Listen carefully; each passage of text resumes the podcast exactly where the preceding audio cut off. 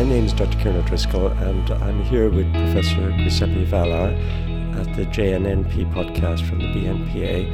And uh, I'm very grateful for Professor Vallar to spare us a few moments to um, summarize his talk uh, briefly on neglect that he delivered uh, this morning.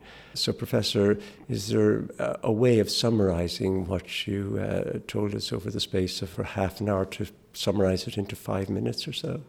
Spatial neglect is the equivalent of uh, aphasia from lesions of the, of the right hemisphere.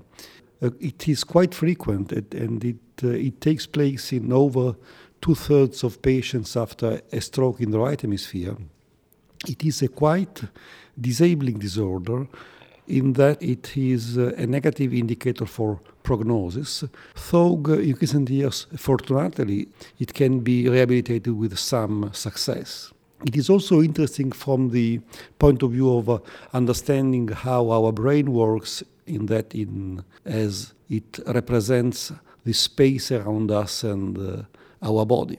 Basically, uh, clinically, patients with uh, left neglect, because the disorder is much more frequent and severe after damage to the right hemisphere and it involves the opposite side of space, fail to explore, to react, to attend to every kind of stimulus coming from the left side and they also fail to explore and to make use of the left side of their body.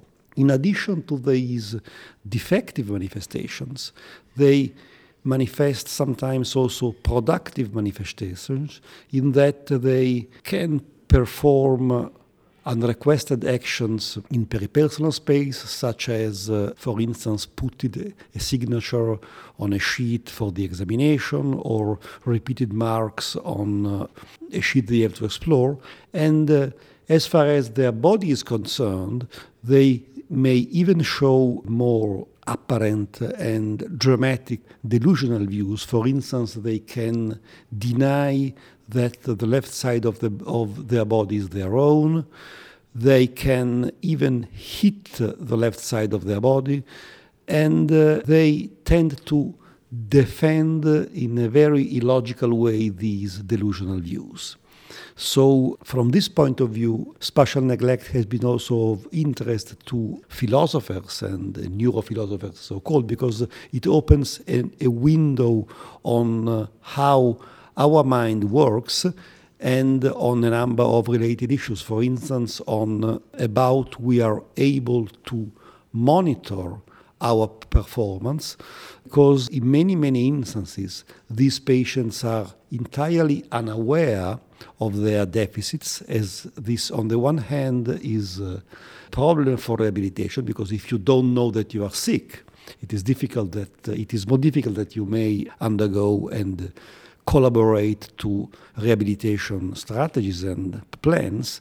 And also, it is interesting because it sheds light on the systems in the human brain which allow us to monitor our performance in the variety of domains. So, to summarize, spatial neglect is of interest to physicians, to people in the health systems involving rehabilitation, and finally to psychologists and philosophers, and in general to everyone who's involved in understanding how the brain and the mind work. Thank you very much. If, if I might ask a question, you mentioned the right hemisphere dominance, two thirds, I think. About, yes. About two thirds.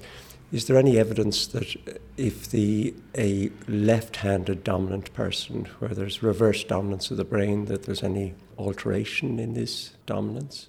In other words, if an individual is is left-hand dominant rather than right-hand dominant.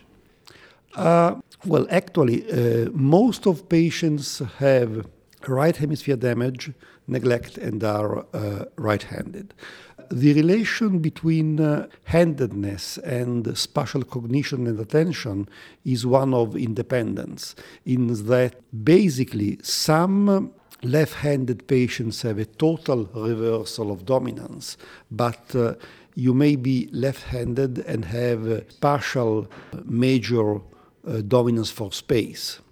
So uh, basically, handedness is uh, one thing and uh, spatial representation is another thing. So they are ba- largely independent. That's great. Thank you very much. Yeah.